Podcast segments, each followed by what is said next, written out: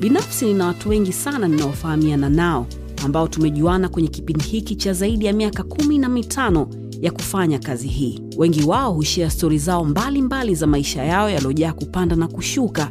Nami sote tunajua maisha ni milima na mabonde, na kila siku kuna mafunzo mapya katika maisha yetu. Hizi ni baadhi ya hizo stori ambazo watu hawa hukutana au wamekutana nazo katika maisha yao, ambazo zitakufanya usome, uwaze au uangalie vitu kwa umakini zaidi, na pia kujifunza. Mimi ni Salama, hawa ni rafiki zangu, na sote tunakukaribisha wewe kwenye Salama na Leo ni moja kati ya siku za furaha sana kwenye maisha yangu, kwa sababu mtu ambaye yuko mbele yangu uh, ni mtu ambaye binafsi nampenda sana na kumheshimu sana, lakini kubwa ni kwa sababu amekubali kuja kwenye meza hii, na mara ya mwisho kuongea naye kwenye simu alikuwa akiniimbia huwezi amini. Hayo tutayazungumza baadaye lakini kwa heshima na taadhima ningependa kumkaribisha kwenye meza hii moja kati ya wachungaji ambao siku za karibuni au miezi ya karibuni au miaka ya karibuni amekuwa gumzo sana miongoni mwa vijana watu wazima na watanzania na pengine kwa yoyote ambaye ana macho na ana masikio kutokana na vitu ambavyo anavieleza kuhusu maisha yetu na siku ambazo tunaishi na mambo tele wa hujambo karibu kwenye salama na mchungaji rich billionaire. Sindio ndio? Ndio rich billionaire. Rich millionaire au billionaire? Billionaire. yeah man. Inabidi iwe b au sio mema kwenye maisha. Usijikatie tamaa. Eh, utoto utumwa ujana maswali uzie ugonjwa. Jana historia leo zawadi kesho maono. Mm. uh, wembamba uumbaji ufupi maonyesho. Uh, unene kupenda urefu fahari. Kwa hiyo maisha bado yapo. Kwa hiyo lazima wakati mwingine jitamkie mema. Rich billionaire. Wanadamu wakitamka magumu wewe unafuta. Jitamkia mema ndio mwanadamu. Mm-hmm. hiyo ina umuhimu gani mchungaji? Kwa sababu le, kwenye meza hii kuna mtu alikuja akanambia kuhusu majina ambayo wazazi wetu huwa wanawapa watoto wao. Mzazi anaweza akamwita mtoto mshenzi mm. mm? e, tunaona watu wa, mtu amejiita diamond mpaka leo mm. ana, ana, ana shine mimi mama yangu aliniita salama mm. kuna matatizo nikutana nayo hapo katikati mwenyezi mungu akaniacha salama kutokana na, na, na jina langu Ah, kuna umuhimu gani wa kutoa majina na kuwa positive kwenye, kwenye, kwenye mawazo yetu wakati mwingine jina linabeba tabia ya mtu yaani tabia yako. Wakati mwingine huwezi kujiita tyson mkanga chips. Ukisikia mtu anaitwa tyson basi ana, ana, ana kitu cha ubabe humo mkanga chips hawezi kuitwa tyson. Kwamba unapachikwa ghafla tyson? Hapana. Kuna tabia fulani. Kwa hiyo vitu vinne ambavyo mwanadamu anakutana navyo duniani hapaswi kujilaumu. Mojawapo ni jina. Unazaliwa unapewa jina lolote. Unaweza ukalikataa baadaye. Au ukaendelea nalo inatokana na sababu ya jina jina lina maana. Wewe umezaliwa katika mazingira fulani au kwenye dini fulani jina la dini au kwenye ukoo fulani au mila na tamaduni fulani. Kwa jambo la kwanza ambalo huwezi kulikataa duniani ni jina. Unapewa tu ukizaliwa. Ndio maana mtoto ni mtumwa. Ungeruhusu watoto wachague chakula wanachotaka unge- ungeshindwa nao. E, kila mmoja angetaka sausage angetaka pizza chipsi kuku ungekimbia nyumba Uh, kwa hiyo wewe unawaamrisha kama watumwa, leo mtakula maharagi au tembele, wanakula. Wakikomaa tu wanakataa, wengine kwenye bare babe uh, wanataka majibu ya maswali yao. Ulimwengu wa ujana ulimwengu wa majibu ya maswali. Kwa hiyo jina, jambo la kwanza, jina unaweza ukapewa jina kufuatana na mila na tamaduni, desturi, dini, unapewa tu au mtazamo au hisia za wale waliokuleta duniani. Maana wewe ni bidhaa, mtoto bidhaa, kipo kiwanda kilichokuleta kiwanda ndo kinapachika jina eh, Prado Eh, hiyo wewe umekuja kama Prado Suzuki, wewe unapachikwa tu. Kiwanda kinaamua uitwe namna uitwe kwa jinsi gani ujue. Uh, lakini jambo la pili ambalo mwanadamu anakutana nalo dini. Huwezi kumlaumu mtu wa dini yake kamwe. Anazaliwa anapachikwa dini. Angezaliwa kwa Wahindi angekuwa Mbudha. Amezaliwa kwa Wakristo ghafla anakuwa Mkristo. Lakini amepachikwa sio Mkristo kwa asili. Ataamua mwenyewe baadaye. E, jambo la tatu kimo. Kimo changu kifupi cha maandamano unakubali unasonga mbele. Wengine wanazaliwa warefu wakitembea kama wanaogelea. Hayo ndio maisha. huwezi kunilaumu kwa kimo. Siendi kwa siendi jimu nikajiongeze kimo. Mm, jambo la nne jinsia. Jinsia yote unaweza ukazaliwa tu. Eh, wengine wanazaliwa mwanamke au mwanamume. Hivyo uchagui Eh, Kwa hiyo hayo mambo jina uchagui, watu wamekupachika kufuatana na mtazamo wao na tafsiri ya mtazamo. Kwa hiyo unasonga mbele na jina hilo, wala halina shida.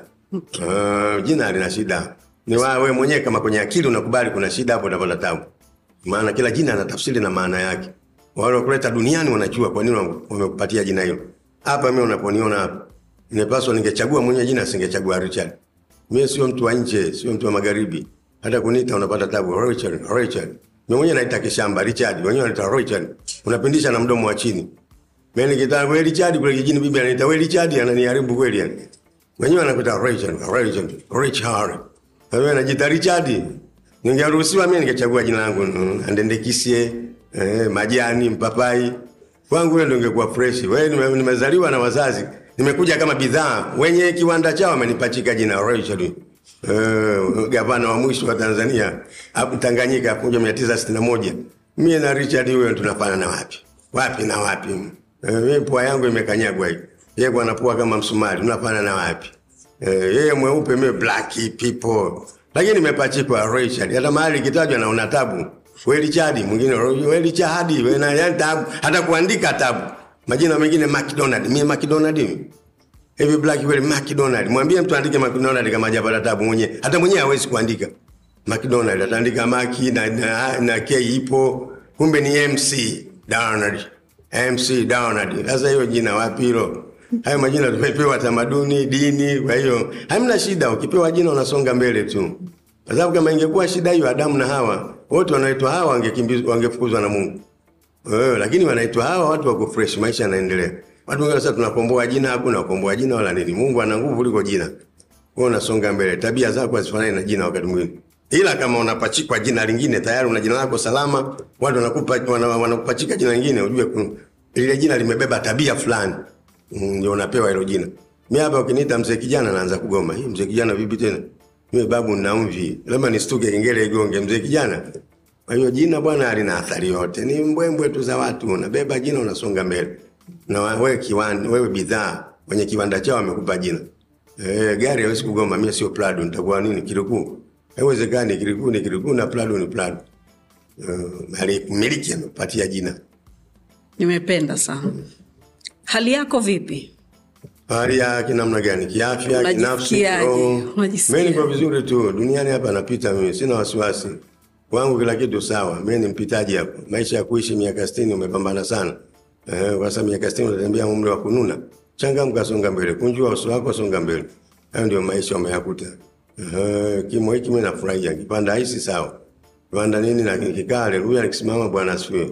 Basi pati shida. Kimo hiki mimi sio mlafi. Suruali mita mbili natosha eh, koti na suruali. Wewe mrefu mlafi, suruali mita nne, mwanao atavaa nini? Mimi maisha hapa yanaendelea tu, na ujana wote uzee. Yaani maisha ya kupanda ujana unaota uzee. Hakuna shida kwenye maisha, maisha ndio yale yale. Umekuja bila kitu, utaondoka bila kitu. Maisha uliyoyakuta ndio unatakiwa kuishi.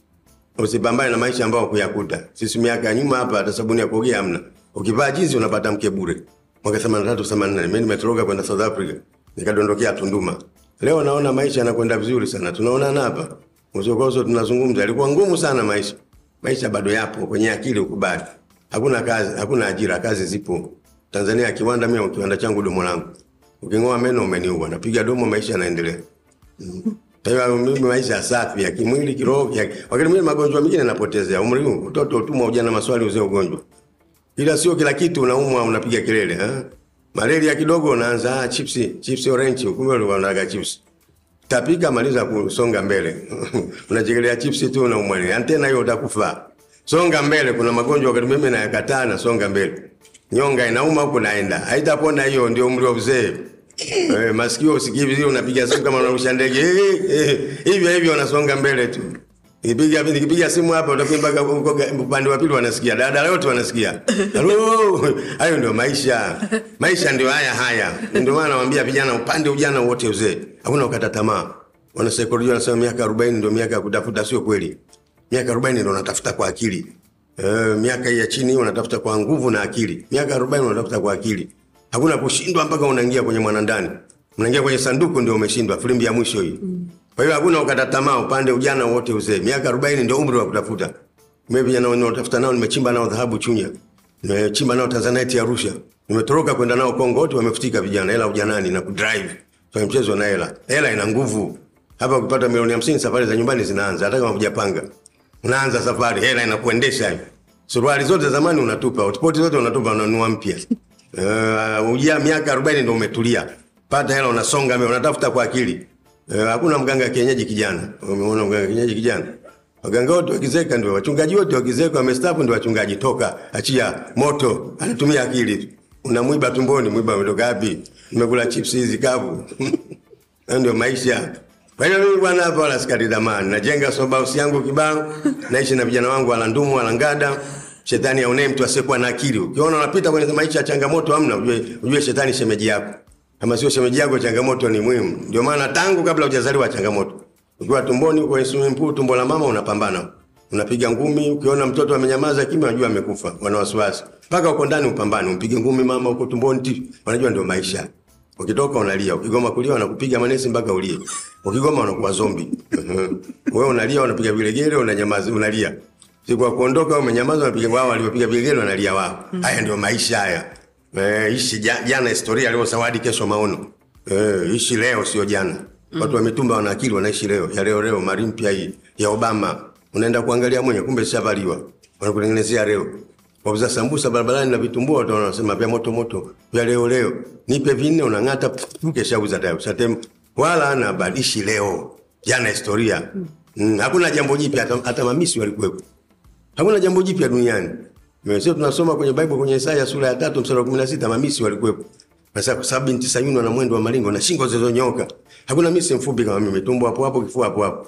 Misi shingo yake ndefu, miguu akitembea kama guta. Safari inaendelea maisha. Kwa hiyo maisha yako hivyo, hakuna ukata tamaa kwenye maisha. Songa mbele mpaka kieleweke. Ndio haya ya maisha matamu, kimwili, kiroho na kinafsi. Hata mwili unagoma, kijichangamsha. Kunjua uso uishi. Kunja uso udadi, jihurumie uhurumiwe. Ndio maisha. Una watoto Watoto nao na wana. Iko tofauti ya watoto na wana. Eh, huwezi kumwita mtu mtoto mitindo, mwana mitindo. Eh, Huwezi kumwita mtu mwanajeshi, eh, mtoto jeshi, unamwita mwanajeshi. Wale walio watu wazima wana, tunaheshimiana. Mtoto kwa mama akuye, huyo mwana. Kijana unaheshimiana naye. Watoto hawa wadogo namlisha tu. kwa hiyo una wana Na watoto na wana. una watoto na wana wa miaka 18 kushuka chini watoto. Zaidi ya kumi na nane wana. Ndio maana walangada wanajiita mwana. wezi kumwita mtoto mdogo achekechea mwana. Mwana yule wanaofanana saizi, gari limewaka ndio mwana. wangapi Na wana watatu, watoto wawili. Okay. Mwingine anavuka kwenye utoto. Anaingia kwenye mwana. Mhm. um, yoyote ambaye anataka kurithi ka, kazi yako wito wako ambao kuchagua Yupo mmoja tunafuata, ndio meneja wangu. sahizi. Mi nakuwa na meneja duniani hapa. Ukiishi lama upate jina jipya, jamii ikupe jina. Sasa hivi ni mkurugenzi wa taasisi ya Nanja Compassion Foundation. Nahudumia vijana wa mitaani na tuna kituo Real Life Ministry kule Buza. ndio Watoto wadogo wa mitaani wanaotelekezwa tunawatunza na wanasoma nini English medium. Tunalipa hela nyingi tu. Mimi sasa hizi nina kituo ni mlezi ana Nasifu Orphanage Center. Wanasoma bure form 1 mpaka form 4 bure kule Mkuranga Sungubweni. Mimi mlezi wa viziwi na mabubu kule Kiroro Iringa, natengeneza sabuni. Uh, mi najenga soba house uh, ya Nanja Compassion Foundation. Nimepata ekari kumi najenga huko. Lakini mimi na mgahawa watumia ngada na ndumu, unga na bangi. Uh, yale ni maswali ya maisha ya ujana. Unga na bangi sio tatizo. Ile mtu anatafuta jibu. Changamoto yote kwenye maisha sio tatizo. Ni jibu. Kuna tofauti ya jibu na jawabu. Mbili jumlisha mbili, jibu inaweza ukaandika eh, moja. Hata kama umekosea lakini jibu. Mbili jumlisha nne, jawabu ni nne. Eh, mbili jumlisha mbili, lakini unaweza ukaandika moja. Umekosa lakini jibu.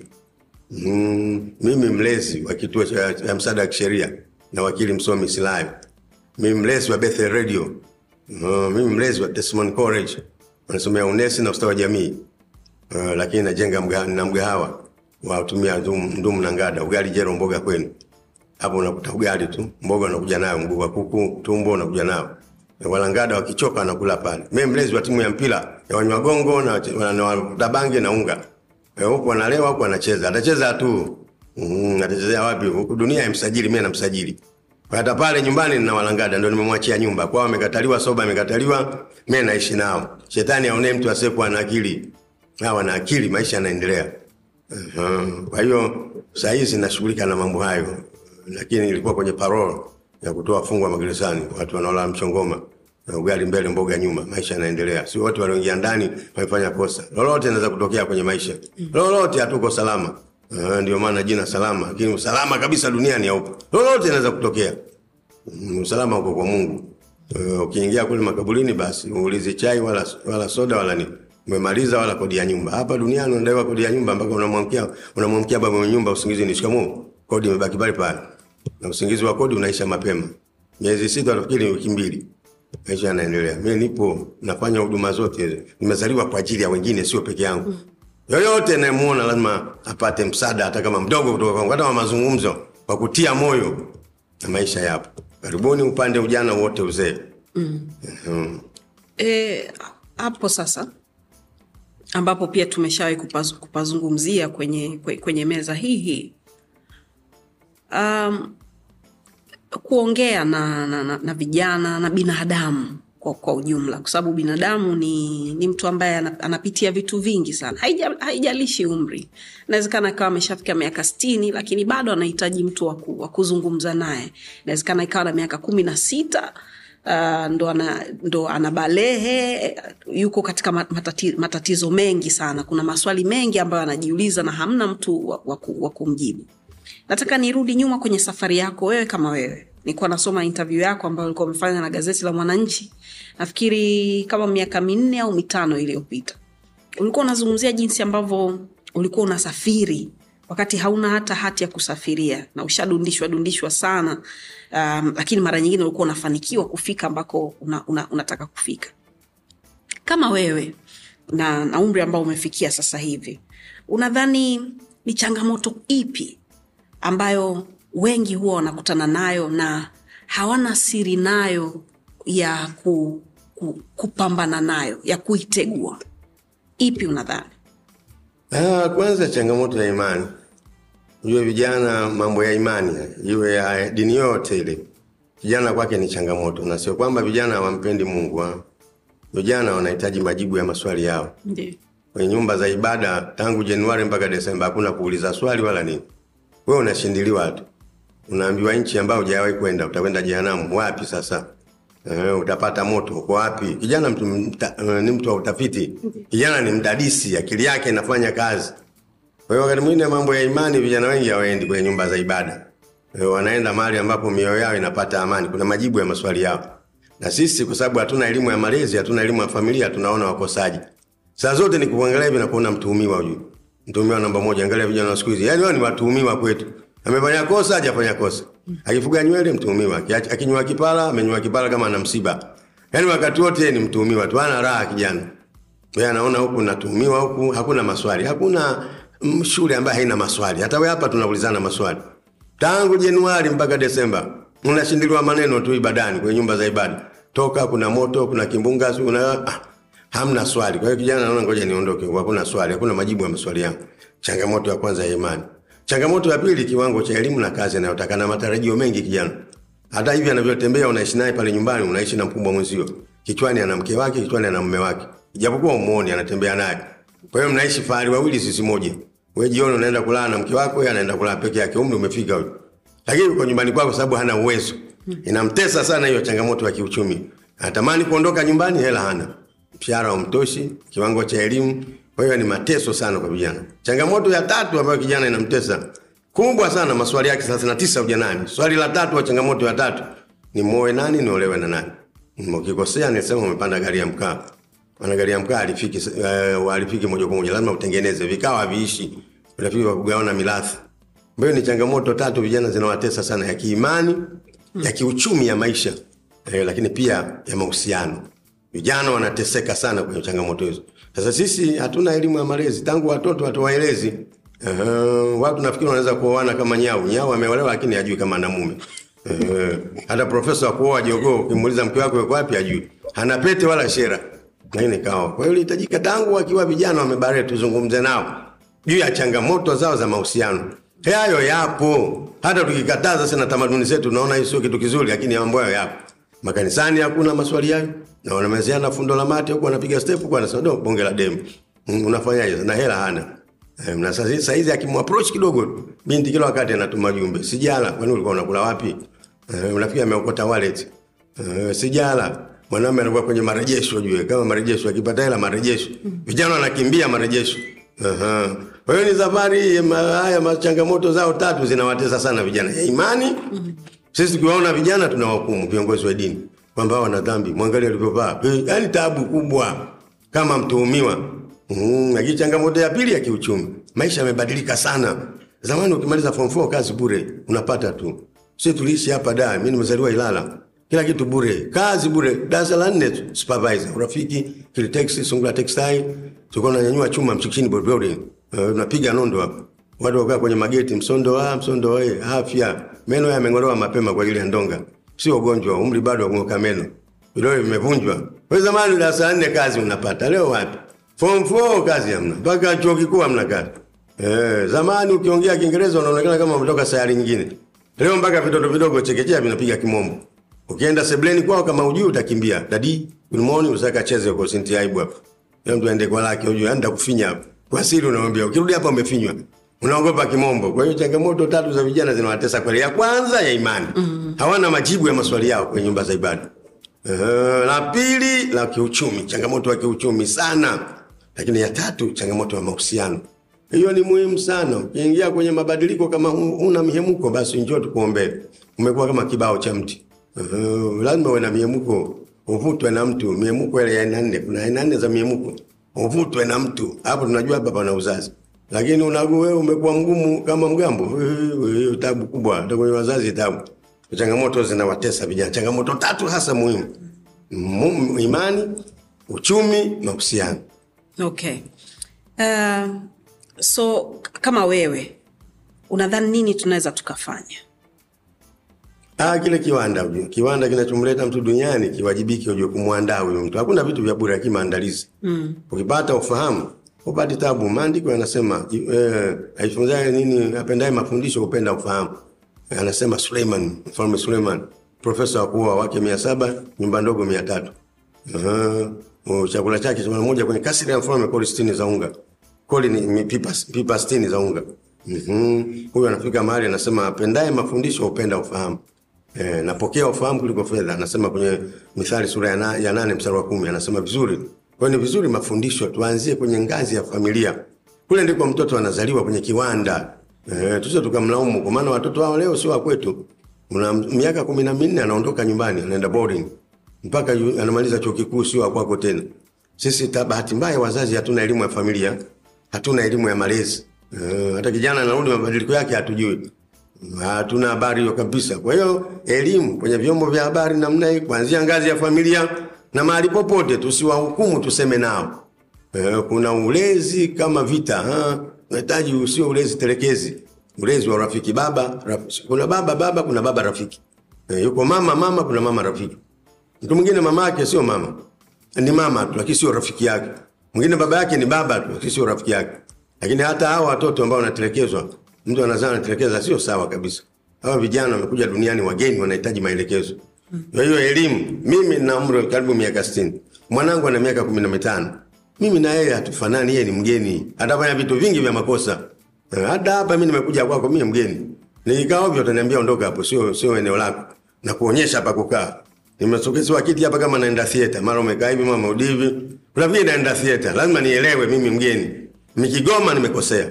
Kwa hiyo sisi wenyeji duniani kama wazazi tuzungumze na vijana. Mhm. Sasa bahati mbaya wakati mwingine kijana anazaliwa kwenye mwenyeji sio sahihi. Ndio bahati mbaya kwenye mhemuko tu. Ndio inakuwa shida. Lakini lazima hawa vijana wapate mtu sahihi. Kukosea watakosea. Lakini ukiendelea kusema nao wanaelewa. Tena unasema nao kwa namna gani? Sio kama mtuhumiwa. Umekosea una maana wewe hivi. Ah, hiyo hawezi kuelewa mtu. Huyo ni mwanadamu ana utashi wake. Hata mtoto mtu mzima ujue. Mtoto aliyezaliwa mdogo pale ni mtu mzima. Ila mtu mzima mwenye viungo vidogo. Eh, vikono vifupi lakini mtu mzima. Ungemwambia chagua mlo unaotaka ungeogopa. Pizza, sausage, ungekimbia nyumba. Uh-huh. Ndio maana wakati mwingine ukimwita mtoto mdogo anagoma. Mtu mzima huyo ana utashi na maamuzi yake. huwezi kumwamrisha. Sio nafikiri tunawamrisha tu vijana tuzungumze nao. Kwenye mazungumzo itawezekana, tutoe elimu, mitaala ya elimu iwaangalie vijana, kuwatia moyo kusonga mbele popote pale walipo. Tukitengeneza klabu ndogo ndogo mitaani humo, tunazungumza nao, mambo mengi watakaa vizuri. Wanahitaji kutiwa moyo tu na kuambia songa mbele, kuwapa matumaini, wao ni wageni. Mtu mwingine akifikisha miaka eh, msichana miaka ishirini ana, ana, anaona amechelewa kuolewa, bado mtoto. Uh-huh. Miaka mingi mpaka ushibe, uwe na umri wa kutosha eh, kutunza familia umri wa kutosha, sio unababalika kuolewa. Kwani umekuja kuolewa duniani? Kama una mume, kwani mbinguni wewe? Eh, unababalika unaolewa na mzee akitembea kama anacheza step kama. Kicheka kama unalia, tulia. Tuwaambie vijana, usiwe mapema. Eh, kubeba wajibu kwanza, jiandae, akili yako ikomae. Pia tunazungumza nao, soma shule, elimu yenyewe ni kazi. Upande ujana wote uzee. Maisha bado yapo, pambana, kuna ukata tamaa. Mimi nimechimba dhahabu. Mimi nimechimba tanzanite. Unaona? Mimi ninachonga vinyago. Nitakuchora siku moja hapa nikuletee. Kwa nauza vinyago Nairobi na Arusha. Mimi nimetoroka kwenda Kongo. Nimetoka kwenda Zambia, Malawi, Afrika Kusini. Kote napambana kutafuta maisha. Yaani nakuwa na ule msuka, ile shauku ya kufanikiwa. Ile shauku inatengeneza nidhamu. Maisha yanaendelea. Na leo ndio maana najiita rich billionaire. Sio mnyonge sana. Ehe, kwa maisha maisha yanaendelea, nimepambana upande ujana wote uzee. Mm. Lazima tutoe elimu, wazazi wapate nafasi ya kuzungumza nao, vioni wa, wa, wazungumze nao, waseme nao hawa ni wageni. K- kama wewe ambaye umeshafanya karibia kila kitu ili ili ili uwe na maisha mazuri ulikuwa una, una, una, unapanda mbegu yako uliishiaje kuwa mchungaji Aha, mimi wazazi wangu walifarakana miaka ya nyuma, wakatengana na wala sio shida kwenye maisha. Kwangu hakuna jambo jipya mm. Eh, kwangu hakuna jambo jipya, yalikuwepo, yapo, yatakuwepo. Shida ya dunia hii, wanashangaa kila jambo, anafikiri inatokea kwake yeye. ah. Mi nalala usingizi mtamu, naishi na mateja wananiibia milioni mbili, namwambia nipe hela yangu iliyobaki. Mi ukigonga gari yangu sawa, ukinikopa ulipi sawa. Mke wangu shahidi, anajua maisha yangu. Mimi kwangu hapa ninapita tu dunia, sina hakuna kitu ambacho kinaweza kunihamisha, labda mafarakano ndio spendi. Uh, kwa hiyo mimi wazazi walipoachana nilichukuliwa na mchungaji mmoja anaitwa Fremon Delem. Uh, akanipeleka kule Soga Kibaha. Uh, Sangwe tukaishi wote huko kwa, mchungaji. Uh, alikuwa mchungaji bora sana, mzee bora sana. Habari sio ya mchungaji, moyo safi.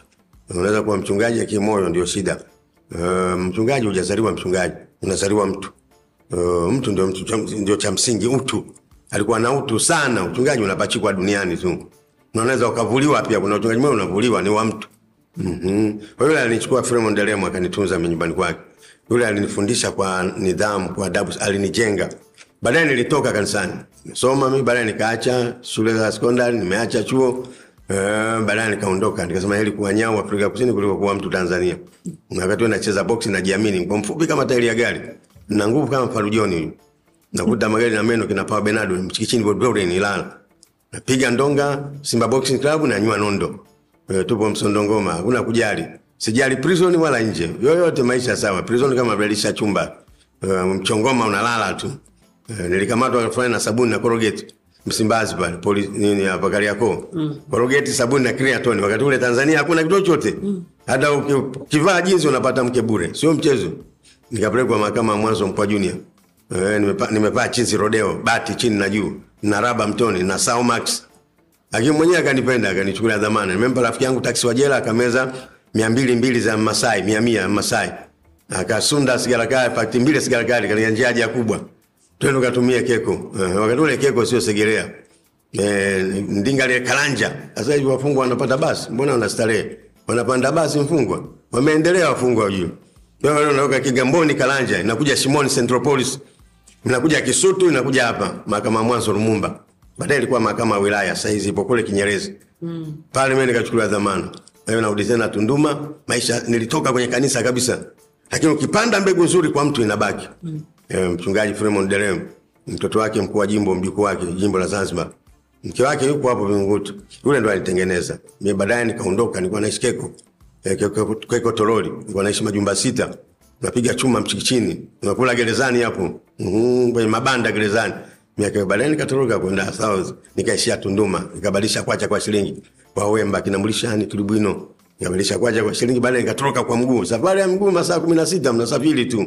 hakuna kujali mm, kufa kupona potelea mbali mpigania uhuru wa uchumi pigania uhuru wa faraja Eh, ukiona hata panyarodi wapigania uhuru wa faraja akikata panga anaona ndio na starehe. Kupata faraja ndio maana lazima tuwajali hapo. Lakini baadaye nikarudi kule Malawi nikataka kukamatwa kule, hatuna pasipoti hatuna nini. Mwenzangu ameingia kwenye mapombe huko anakunywa ulabu, baadaye akaanza kutoa siri, sisi wageni. Tupo juu tukamatwa. yawe tukimbie lazima uwe na lengo. Kakimbia tukapita huku Iwichi, eh, Iwichi huku sehemu za Mbeya milimani. Kwa mguu masaa 16 tukapandisha Ilembo, tukatokea Santilia tukaja Mbalizi, Izumbwe Isangati Mbalizi, tukarudi tena Tunduma. Baadaye tukaona tuende wapi? Tukaenda huku Itaka kwa Wanyia. hapa e, Mbozi hapa Harungu. Mimi mtu wa Dar lakini kote huko nakujua. Harungu, Itaka tukanunua imposo maharage. Mwaka hata na mwaka hata mpozi ile kanunua imposo kule maharage. Tunapeleka wapi Chunya? Chunya tukafilisika. Mhm. Kule Chunya amefilisika tukaamua tuende wapi Kongo. Tukaingia Lubumbashi kina na Sangoni ni Sango Malamu Salipie, gani Salipie. Lengo langu kutoroka kwenda Paris. Eh, pale nikakamatwa nikakaa prison. Nikakaa prison nikarudi. Ulikuwa unataka uende paris Eh, sana. Mm. Nilikuwa kwenda Paris tena na heli niishi nyau nje kuliko kuwa mtu hapa wakati. Mawazo ya ujana gari limewaka. Yeah. Sio mchezo. Mimi ndio maana kijana simlaumu hata afanyeje. Najua atarudi kwenye reli siku moja. Huo ndio ujana. ushawahi kwenda paris mpaka sasa hivi Ah, wapi niende wapi? Ndio naipa sasa hizi kwa ajili ya taasisi yangu. Domo langu sasa hizi naipa Texas, naitwa California sasa hizi sasa ya uzee. Yeah. Hata ndege yenyewe naipanda kwa hofu lakini naondoka hivyo hivyo. Mimi nikanyage. Ndoto yangu leo imebaki pale pale, ndoto yangu. Kuna kushindwa haya maisha. Penda sana so lini unaenda paris Ah, wataniita tu. wenye waniite. Sasa wanibembeleze sio nilazimishe. Tengeneza jambo ili ubembelezwe. Yeah. Mhm.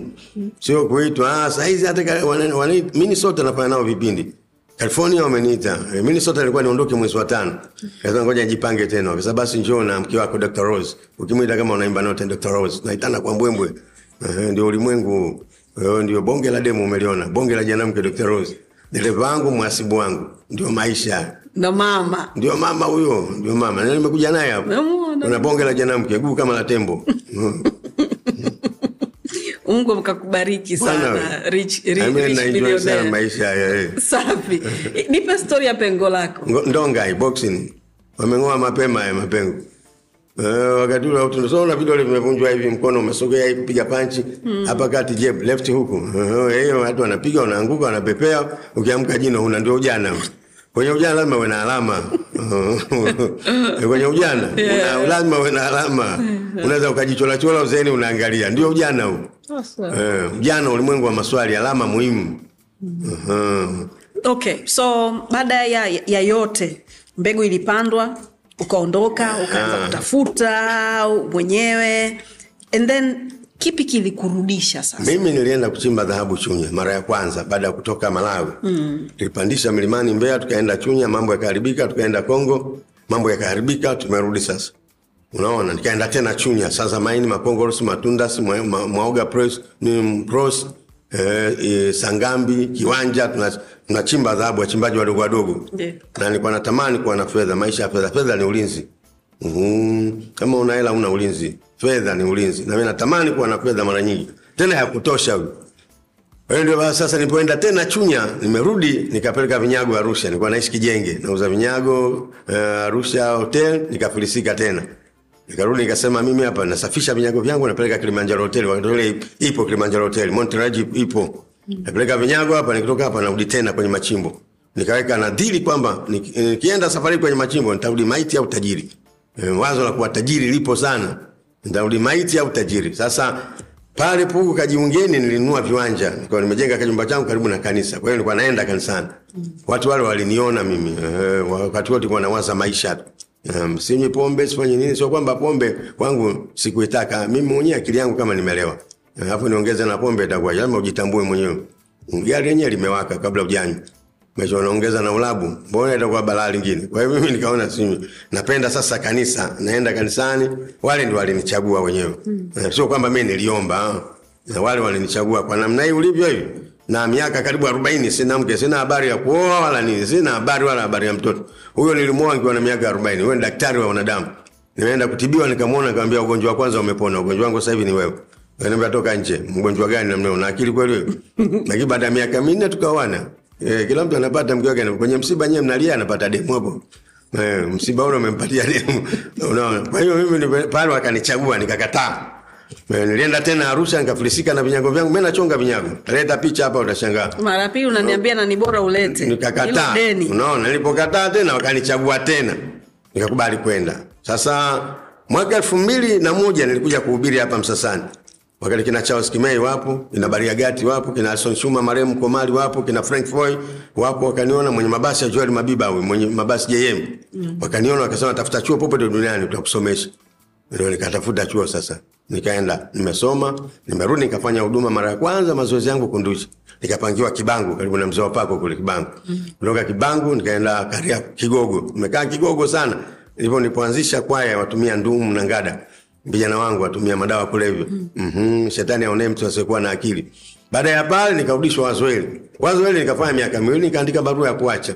Mimi mwenyewe kwa hiari yangu. Mwenyewe mwaka 2021 Januari miaka mitano bado mbele ya kufanya kazi, nikasema inatosha. Kama sijashiba kwenye sahani, sio sikulamba vidole. Na mimi umri umekwenda, mchungaji unasinzia mbele kama kuku wa mazingaumbwe. Mpaka ujue umeanzia wapi. Ngoja nijiondokee. Kuku wa mazingaumbwe, kuku wa kisasa. Utafikia unazamia maombi, kumbe wanakufa. Ona hapa, ngoja nijiondokee. Nasema mchungaji, utembelee. Umri mimi pia nahitaji kutembelewa.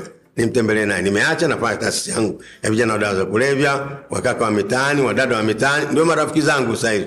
Mm, hao ni watu wa thamani. Dhambi haiondoe thamani ya mtu. Thamani ya mtu kama sarafu ya shilingi 500. Ukiingia toilet ukiosha haiwe 150 na baki 500 ile ile. Sio tunawatazama wanadamu tunawalaumu kwa matendo madogo tu ya nje. Eh, Mungu bado anawapenda ndio maana wapo duniani. Ungepewa nafasi wanadamu ungetumeza tungali hai. Yupo Mungu anayetupenda. Ndio maana vitu muhimu vyote ameshika Mungu, hata hewa ameshika Mungu. Eh, ungeshika watu hewa wangevuta matajiri sio tungekufa. Vocha tu inakushinda unanunua vocha. Nyota 149 Eh, nyota reli, hewa ungevuta wapi? Hata mchawi anavuta fa fa hewa fa fa. Vitu vyote muhimu ameshika Mungu. Kuzaliwa ameshika Mungu, kufa ameshika Mungu. Kwa hiyo nikaona mimi nashughulika na hawa, ndio maana najenga soba house Kibaha. Kule nitawafundisha boxing, ndonga bado maisha yapo. Tutafundisha kukimbia kule. Tutafundisha maisha mengi, maisha yataendelea. Watatoka, kuna wengi wametoka tayari. Wenye masters, wenye PhD wametoka, mimi nimewatoa. Wazima leo mwenyekiti wa soba nini e, taasisi ya HIV na ukimwi Tanzania Marini Mtongole, huyo namsema wazi na wananiita kwenye makusanyiko mbalimbali, ametoka. Walimkatia tamaa, ameenda soba mara tano, hakupona. Kwangu amepona. Pale nyumbani ninao waliwakataa kwao, wamewakataa soba. Vichaa, hakuna kichaa. Watu wanahitaji kurejeshwa tu kwa amani. Mungu ametupa uwezo wa kusaidia wengine, hatupo kwa ajili yetu. Kwa hiyo mimi nikaingia huko, baadaye nikaacha mwenyewe. Nahitaji nizungumze na hawa wa wasiokuwa na sadaka. E, mimi nawataka wasiokuwa na sadaka. Watu wakati tunawasubiri wenye sadaka. Mwenye sadaka anaimbiwa nyimbo, mwenye hela nyingi. Baba baba baba baba ana hela huyo. Usipokuwa na hela uimbiwi. Amependeza na koti lake na suti yake. Hajapendeza chochote, hela ndio iliyopendeza. Mwe maisha yanaendelea hivyo. Mimi nawataka hao ambao hawana hata sentano. Au tuseme nao nawafungulia miradi midogo midogo saa hizi na nawapa nguo za kuuza. Mitumba ya kuuza, jero buku.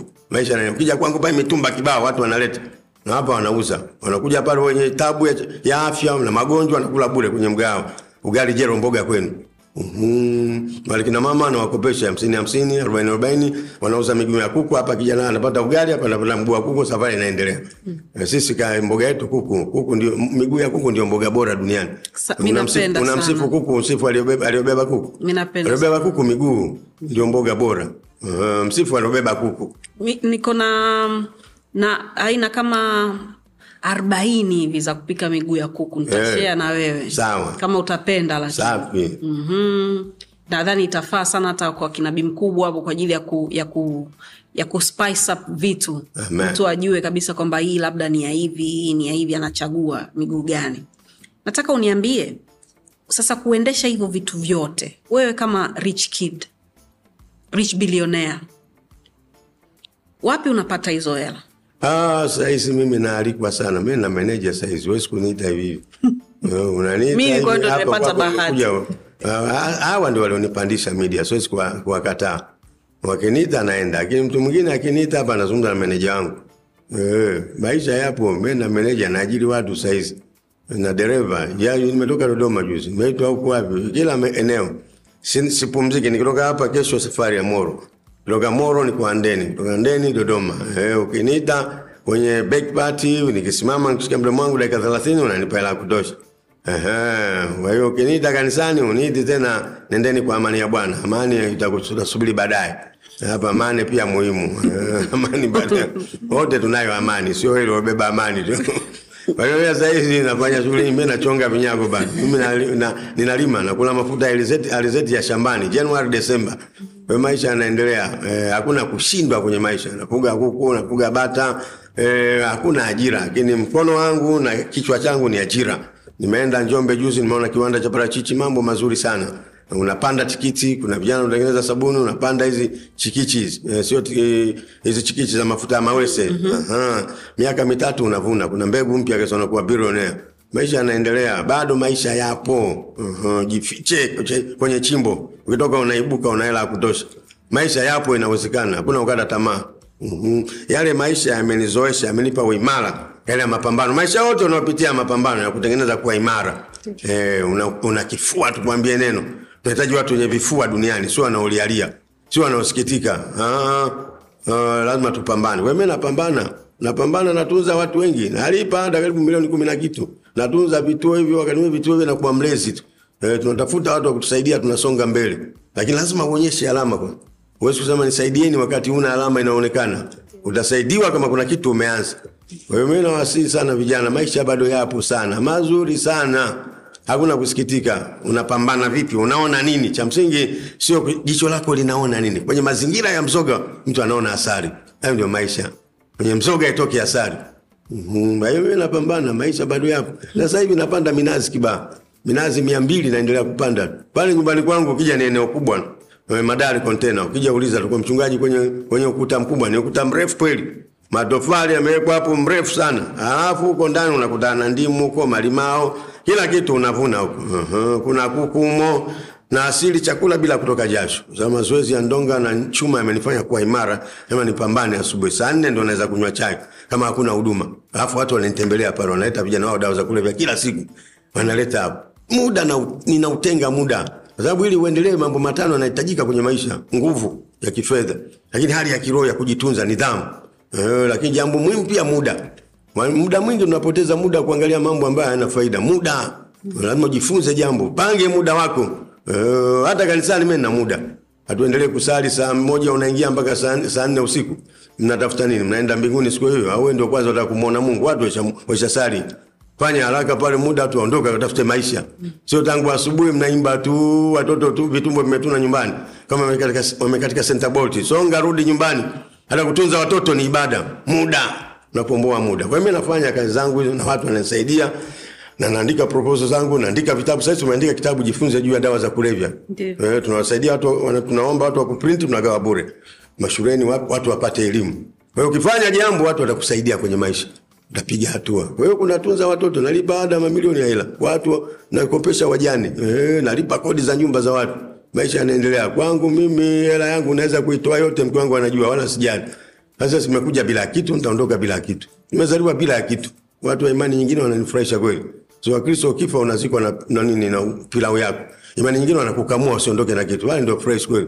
So unalinga wewe piga kamua. Kamua uondoke mweupe. Hayo ndio maisha. Umekuja bila kitu utaondoka bila kitu. Lakini tafuta kitu. Uache kitu kwenye maisha yako. Kwa hiyo mimi na, na, nafanya huduma. Ninaandika andiko saizi. Tunaandika vitabu. Hakuna kupumzika. Ehe, gazeti la Mwananchi nilikuwa naandika makala huko. Sasa muda hauko, nalipwa pia huko. Mm. Naitwa huko kwenye kama jana nimetoka Morogoro Dodoma juzi usiku, nimeingia jana nimekwenda kwenye eh, kwenye eh, send off, nimeondoka hii leo nimekwenda huko Kibaha, nimekuja hapa bado na huduma nyingine. Mhm. Kwa hiyo Tanzania kiwanda kiwanda changu mdomo na piga maneno hapa na maana inapatikana. Unasema hakuna kazi, hata kwa MC huwezi. Unaandika international MC. Eh, kumwambia mtu kumbatia nini huwezi. Wao kumwambia mkumbatie mwenzio kwani yote kazi. Twende tukapande michikichi huko. Twende tukapande ufuta miezi mitatu tu unavuna, jichimbie. Pambana, jihurumie uhurumiwe. Uh, jitese ili uhurumie wengine. Ukijihurumia unahurumiwa. Mimi nijitesa. Unaona nimevunjwa vidole nimevunjwa huku, au ni maisha meno yameng'oka. Pote la mbaya na hela. Nikiwa na hela, meno watu wataiona hayo huu mwanya. Kama una hela utaonekana pengo. Ukimwambia mtu unanitemea mate, lakini ukiwa naye hata kumtemea anasema mzee, bahati mbaya tu jamani. Maana Mwenyewe anaweza akawatukana nyinyi mkamshangilia. Amuoni hela, unasema juu utani wake huu. Sio utani ana hela. una hela unaongea tu in fact uh, of course um, um, unaela mbona watu wanakuswaga mapema wamaliza tuondoke ukiwa na mane mpengo ile hawalioni watu una bonge la mwanya. Wenyewe. Na yanang'oka yote ya lakini wewe najua natafuta mane tu watayasifu na watu wakusaidia wako wengi wengine ushemeji yetu wala huwajui hata utambulisho utakushinda. Huyu nani? Shemeji ya lakini wamekuja wote kwa sababu una mane shemeji ya unamhitaji. Hela. Atafuta hela atafuta maisha. Mche mungu. Safari inaendelea. Usisikilize maneno ya watu utakata tamaa. Songa mbele. Ulikuja duniani wewe peke yako utaondoka peke yako. Ni wewe tu uliyekuja hapa. Na mungu anajua safari yako ya maisha. Anaandika ayubu kwenye sura ya 23 mstari wa kumi. Lakini yeye aijua njia niendeayo na kisha nijaribu nitatoka kama dhahabu. Ili neno kutoka ili kama gold. Tafsiri yake nitatoka wa thamani lazima ni wa thamani. Nikiwa mzee nasinzia hapo mambo yanaendelea. Watu wa kukutunza kibao ukiwa na hela uzeni. huyu shemeji yetu wala hawakujui. Mm, majina watakuchika mengi bosi baharia meneja uh, yote. Maisha yanaendelea. Kwa hiyo mimi natafuta. Na watu wanajitolea wananisaidia. Na naenda nje huko pia kupambana lazima tuwasogeze watu kutoka hatua moja kwenda hatua nyingine. Vijana hao wasikate tamaa. Mm-hmm. vijana wasonge mbele. Ndani ya ujana kuna utayari wa kufanya jambo. Nani anamwelekeza? Wasinge wasingekuwa na utayari wasingefanya kazi hata ndogo ya kuuza kiatu. Anatembeza kiatu mtu. Ukimwangalia unamuona mpigania uhuru wa kiuchumi. Huyo, alihitaji kusaidiwa tu. Basi apige hatua. Tembeza kiatu kutoka keko mpaka tegeta hao ni vijana muhimu sana. Nafanya kazi analipwa mshahara laki moja lakini anapambana. Ndani yake kuna moyo wa kufanikiwa. Nani anamsogeza? Kuna mtu wa kumsogeza. Watu wanamlaumu watu wanasema ah tungewatia moyo songe mbele. Mafedha yanayochangishwa kwenye makanisa haya wanajenga vitega uchumi sio kazi yetu. Sio kazi yetu vitega huduma. Tuwatengeneze hawa. Ehe, maisha yaendelee. Mnajenga majengo hayo siku moja yanakuja kuachwa. Wenzenu huko wanauza. Eh, wanayauza wanafanyika magodown nyewe huko mnaendelea kujenga tuwajenge hawa vijana tuwajenge wasonge mbele maisha yataendelea. Okay. um, sidhani kama nimeshawai kukutana na mtu ambaye ana ana anapigania watu kuji, kuji, kujisogeza na kujiamini na, kuji, na kujitakia heri kama kama wewe ambavyo umeongea. Na nafikiri hicho kitu sio kwangu peke yangu hata kwa wenzangu ambao wako umundani tukitoka leo umu e, tutakuwa watu tofauti e, na, na kabla, kab, kabla wewe haujaanza kuongea e, swali langu jengine ambalo linakaribia kwenda mwisho ni kuhusu imani yeah?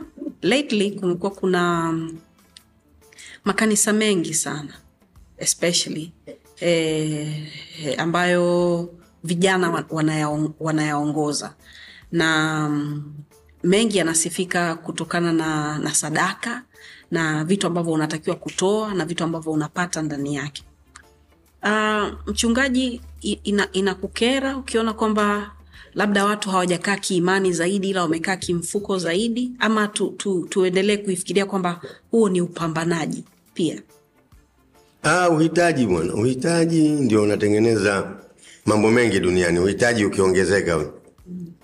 watu kwa sababu ya changamoto za maisha wanahitaji majibu ya maswali yao. Maswali ni mengi huyu mm. Eh, sasa wakati mwingine unayemfuata akupe jibu, naye anakuumiza zaidi.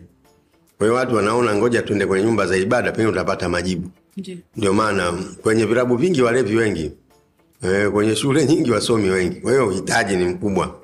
Ndio maana wakati mwingine watu walihitaji nyama ya kuku sana na kuku wa kienyeji wachache, wakatengeneza kuku wa mazingaumbwe ya wiki mbili wiki tatu, wakisinzia kama wanafanya maombi, kumbe wanakufa. E, kabla hujamkanga mdogo, ukimkanga paja lake kubwa kuliko mwenyewe. Kwa ajili ya nini? Kwa ajili ya uhitaji huyu. Una mchicha sasa wa chapchap, e, siku tatu nne umeshaota uhitaji. Dhiki na tabu za watu wakaona majibu hata ya maisha ya kiuchumi yako kanisani, lakini sio sahihi. Fanya kazi, katika kila kazi mna faida. Maneno matupu huleta hasara. Hakuna nyumba ya maombi, hakuna gari ya maombi, hakuna hela ya maombi. Anayekuombea akimaliza anaomba buku mbili yako, sengejiombea mwenyewe apate hela.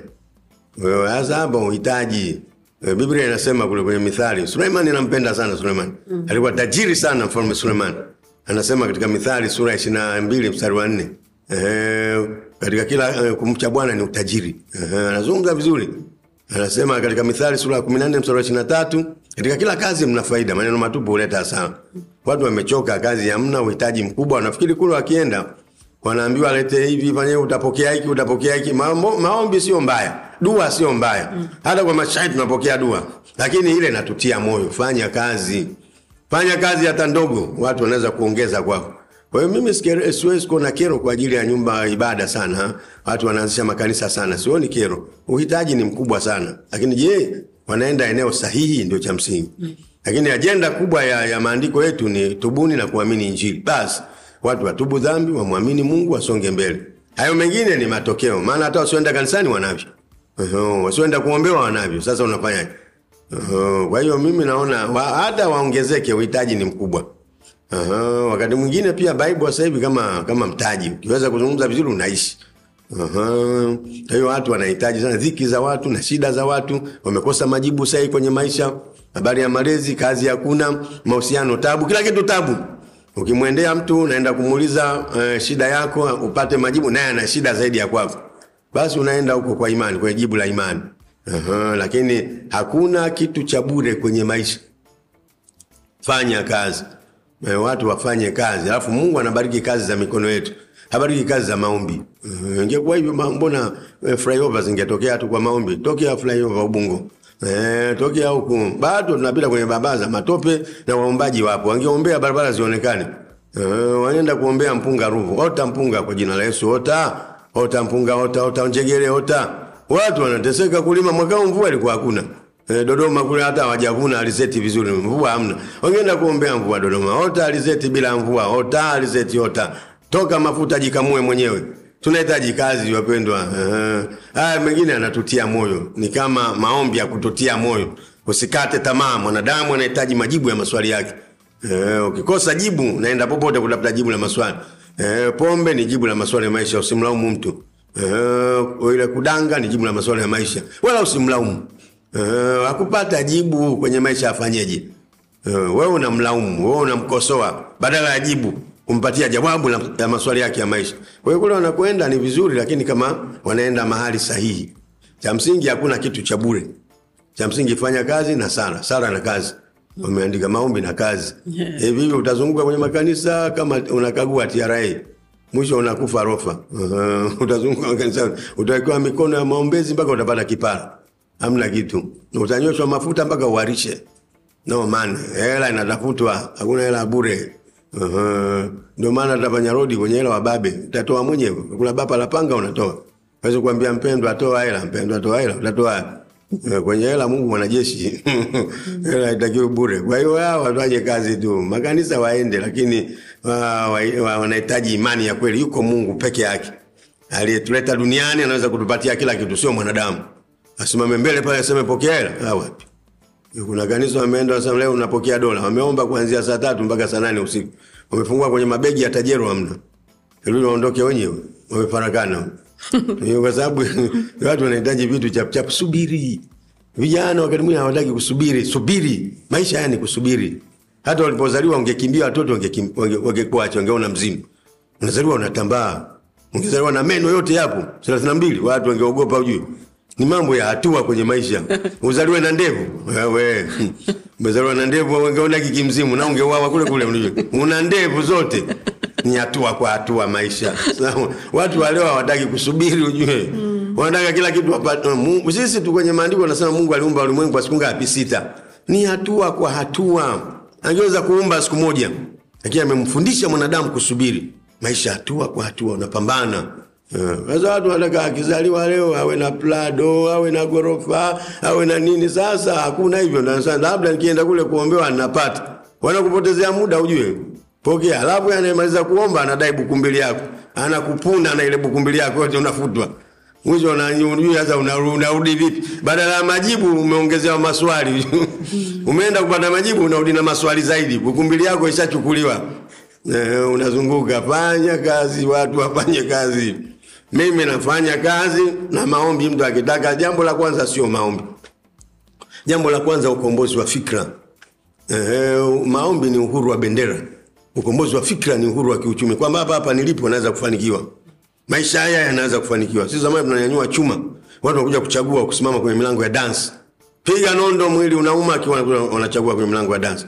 wengine wamezaliwa miili yao biashara tu. Ukimwangalia hivyo unamwona biashara mrefu. Angekimbia mbio mwanariadha anapata hela. Mimi hapa kimo changu cha vituko wakati mwingine. Napata hela. Kimo hiki yaani wewe ulivyozaliwa biashara mwili wako Sasa mwenyewe ukijitazama unajiona una mwili tu wa kawaida wa kuoga. Ah, mwili wa kuoga, mwili wa kawaida hata bobi anao, hata nyau anao. E, mwili wangu nilizaliwa katika hali yangu niliona najikubali kwanza jikubali. Jikubali kwa mazingira haya naweza kufanikiwa. Ndio maana mimi najikubali kimo cha maandamano. Nikiwa kwenye haisi nikisimama haleluya nikiketi Bwana asifiwe. Ukiwa mrefu kwenye haisi ukisimama unajipinda kama mtumio ukiketi kama mpuna nazi. Mimi hapa taulo taulo najifunika. Safari inaendelea. Najikubali hivi nilivyo. Nifika mahali wanajua amefika Ananja. Eh, maneno ninayosema hapo watoto watajua nani amefika. Eh, najikubali kwanza. Watu hawajikubali. Wanafikiri wanaweza kwenda kwa mtu mwingine akawatengeneza safari ya maisha. Haya hapo hayo. Jitengeneze mwenyewe umeletwa ili usaidie, sio usaidiwe. Nani akusaidie? Anataka kusaidia naye uko hoi. Eh, Kwa hiyo mimi naona makanisa yaendelee. Uhitaji mkubwa lakini unaenda mahali sahihi. Lakini la pili, shida zao haziwezi kutatuliwa kule, unaenda kutiwa moyo tu. Unachotakiwa ufanye kazi. Um, wewe umezaliwa kwenye kwenye dini kwenye familia yako walikuwa ni watu wa imani au kawaida tu Ndio maana nilikwambia ukizaliwa duniani mambo mangapi pale mwanzoni? Manne. Unakutana nayo. Kwanza jina. Unapachikwa jina lolote lile. Hata hapa ningeitwa Suzuki, wala simjui ningekubali. Suzuki naam. Mika ukubwani unajiita mwenye pengine McDonald. Jina unapachikwa tu. Kwa hiyo wale wazazi ndio wa kiwanda kilichokuzaa kinakupatia jina wanavyofikiria wao. Wamegombana huko wanakuita jina si wema, mimi si wema. Lakini unakubali, unaitwa si wema tangu utoto. Mm. Wewe ni wazaliwa kwenye dini. Dini uchague. Unazaliwa kwenye dini wa Kristo nikazaliwa huko. Lakini ungeruhusiwa kuchagua kabla kuzaliwa utachagua mwenyewe. Lakini hayo kwa sababu umeshazaliwa kwenye mazingira hayo, unapachikwa tu. Eh, unaambiwa wewe Mkristo. Uh, wewe Mkristo utokea wapi? Uh, Lakini sasa inabidi ukubali. Kwa hiyo mi nimezaliwa kwa wazazi, baba Mkristo, mama Mkristo, nikazaliwa huko. ulikuwa unapenda una, unapelekwa kanisani unapelekwa kanisani kwa mtoto na ndio maana nililelewa kwa mchungaji. Eh, ile yule mtu wa kwanza unakutana naye kwenye maisha anaweza akatengeneza tabia yake kwako. Mm yule mchungaji akatengeneza mazingira hayo ya mimi kuwepo kanisani. Lakini ningezaliwa kwa Waislamu ningekuwa Mwislamu, kwa kuna shida gani? Ningezaliwa kwa Wabudha ningekuwa Mbudha. Ningezaliwa kwa watu ambao wana dini ningekuwa sina dini mimi ni mtu wa Mungu nina thamani kuliko hizo dini Eh, kuliko jambo lolote lile mimi nina thamani zaidi mbele za uso wa Mungu. Ndio maana nikwambia vitu vyote muhimu ameshika Mungu. Kufa ameshika Mungu, kuzaliwa ameshika Mungu, hewa ameshika Mungu, usingizi ameshika Mungu. Usingizi wangeshika wanadamu, sisi tungetoa macho makubwa mpaka tufe, Mpaka umlipe hela huyo. Uh, hiyo vocha unanunua unakopa nyota 149 leli nyota eh, usingizi ungeupata? Kwa hiyo vitu vyote ameshika Mungu mwenyewe. Hakuna hapo kujivuna hapo. Unataka usitaki. Mimi nimezaliwa kwenye mazingira hayo, nimewakuta wale Wakristo, lakini nimeishi na Waislamu. Nimeimba kaswida mimi, nimeswali msikitini mimi, wao naona ni wanadamu. Uh, nimeimba ajana iwanaimua saadulima nimeimba kazaliwa maka mji wa baraka saadulima aijana iwanaimu na wa manga mlango mi naimba alahu ala alahu ala wote watu ndugu zangu wote hao sisi ni Watanzania amen uh, sisi ni watu machoni pa Mungu thamani yetu inafanana machoni pa Mungu wote tuna thamani halafu atakayejua kwamba tutaingia mbinguni au tuingie ni Mungu sio sisi eh, wewe sio sekretari wa Mungu wewe subiri mwenyewe utaingia au uingii uh-huh. wakati mwingine tunagombania maini mwenye ng'ombe hajachinja Mungu akigaidi itakuwaje? Unatoa na ngeu tu bure hapa. Mwamba utaenda wafai. Mwenye ng'ombe hajachinja, nyewe umetoa na ngeu tayari. Akigaili kuchinja, mshatwana na ngeu, mmetona damu. Mwache Mungu aamue mwishoni. Safari ya kwenda mbinguni ya mtu mmoja ataamua mwenyewe. Lakini watu waelezwe mambo ya imani, ila tusilamishane. Usimlamu mtu kwa dini yake, usimlamu mtu kwa rangi yake na kabila yake. Hivyo vitu wanavikuta duniani. Watu leo wanapanda udini, wanapanda ukabila, kitu cha hatari sana kwenye maisha sana. Uh, mimi nampenda mama Samia Suluhu Hassan. Kwa kweli siku moja nitaona naye nitamwambia katika vitu ambavyo amenifurahisha kitu kimoja. Ile salamu ya Watanzania. Uh-huh. Ana salamu kubwa wewe na wasalimu Jamhuri ya Muungano wa Tanzania, kazi iendelee. Mnasumbuana tu slogani sio kwa na maana. Eh, Bwana asifiwe. E, Nenda kanisani kwenu huko. Hapa kikao cha serikali. sisi tumsifu Yesu Kristo. Slogani ngapi? Mwana kondoo ameshinda. Sasa tunaitikia ngapi? Mpaka tunachoka amen. Amen. Utafikiri tuko kwenye shule amen. Ngapi? Jamhuri ya Muungano wa Tanzania kazi iendelee. Mimi ndo napenda. Sisi ni Watanzania. Pale hatukutani kutangaza ibada. Uh, au kutangaza dini. Tunakutana kama Watanzania, damu moja. um, taifa moja, ndugu moja, sisi ni ndugu. Aha, Kwa hiyo mambo ya dini haya nafikiria mambo ya kawaida tu, lakini kutenda wema, umwabudu Mungu au Allah au Mungu ni muhimu sana kwenye maisha, bila kujali uko dini gani. Mche Mungu basi, bila kujali dini gani. Ya Hizi mambo ya dini haya mambo ya watu wengine, na dini ziko nyingi eh. Kwa hiyo mimi nafikiri ni jambo muhimu kumwabudu Mungu. Yupo Mungu na anatupenda wote, aliyetuumba sisi. Uh, kama makosa kila mtu akatubu kwa Mungu wake, tusilazimishane wala tusimlaumu mtu. Eh, swali gani swali gani gumu ushawahi kuulizwa? Kiimani ki- tuseme kwa sababu sometimes unakutana na watu ambao hawaamini kwamba kuna mungu. Sawa eh? wanaamini eh, kuna labda wanaamini kwenye sayansi au wanaamini kwenye kutenda wema utapata wema au eh, mambo kama hayo. Swali gani gumu ambalo mtu ameshawai kuuliza kwa sababu tu anaona wewe ni, ni, ni mchungaji? Ah, hilo hilo watu wengine wanauliza kama walivyosema, kweli Mungu yupo? Sasa mtu akiuliza hivi hajui maana ya imani. Imani sio sayansi e, au sio utafiti. Ndio maana imani ni kukubali hata kama hujaelewa. Hiyo ndio imani. Kwa hiyo mtu huyu anayeuliza kweli yuko Mungu, huyu yuko sahihi pia, bado imani haijamshukia kwake. Ikimshukia imani ya Mungu ataamini, wala usimlaumu bado. Mm, na hawezi kusema mtu tumefunga goli kabla mpira haujaingia golini, ngoja uingie, ataelewa tumefungwa. Kwa hiyo wakati mwingine hawa inakuwa bado hajaelewa. Aha, unamwacha hivyo hivyo, ataelewa polepole. Si lazima watu wote walazimishi waelewe kama unavyoelewa wewe, hatua kwa hatua tunasema nao. Mtu akisema hakuna Mungu, bado ile imani inayohusu Mungu haijaingia kwake. Ndio maana imani sio kuelewa, imani ni kukubali kwamba iko mbingu, hata kama hujaiona unatakiwa useme amen. Ukiuliza kajenga nani, nenda chuo kikuu ukafanya utafiti. Huku tunakubali bila kuelewa. Makanisani sio tunaambiwa mbinguni kuna milango ya dhahabu. Usiseme nani ametengeneza, sema amen. Ukitaka kuuliza hiyo nani amejenga, nenda chuo kikuu. Kwa imani wakati mwingine bila kuelewa unakubali. Hiyo ndio imani. Na imani inatoa majibu ya maswali ambayo dunia imeshindwa. Eh, yale mambo ambayo hakuna ma, hakuna majibu kwenye dunia, imani inatoa majibu. Mwanadamu anahitaji jibu eh, la maswali yake kwenye maisha. Ndio maana kama hakuna mtu wa kumwambia mateso yako na maswali yako, unamshirikisha hata mtoto mdogo eti wananionea hapa.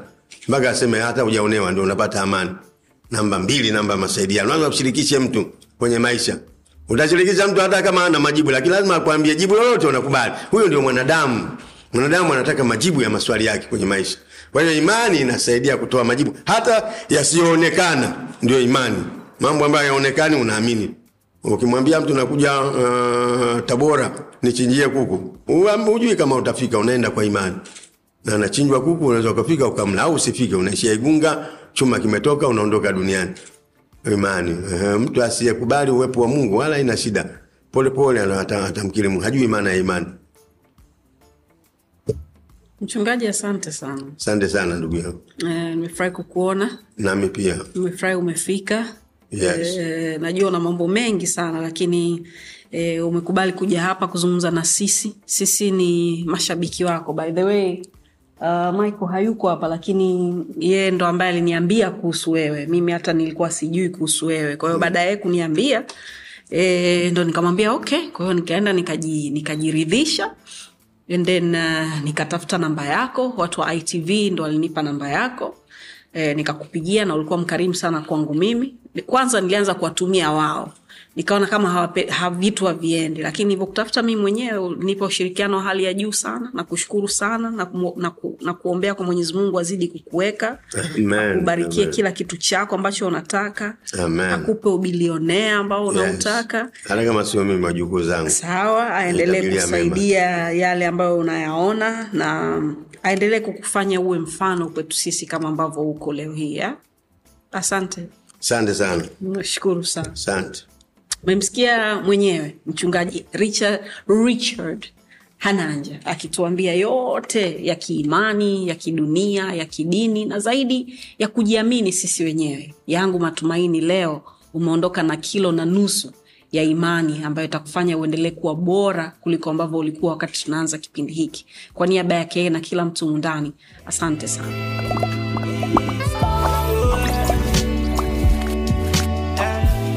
Vipo vya lawama sio shida, vipo vya kupoteza sio muda. Wenuka na ukimbize ndoto ah, ah, ah. Kupatia hukosei, kiburi kinafanya tujongei tunaamka wapya kila day hey, hey, hey, hey.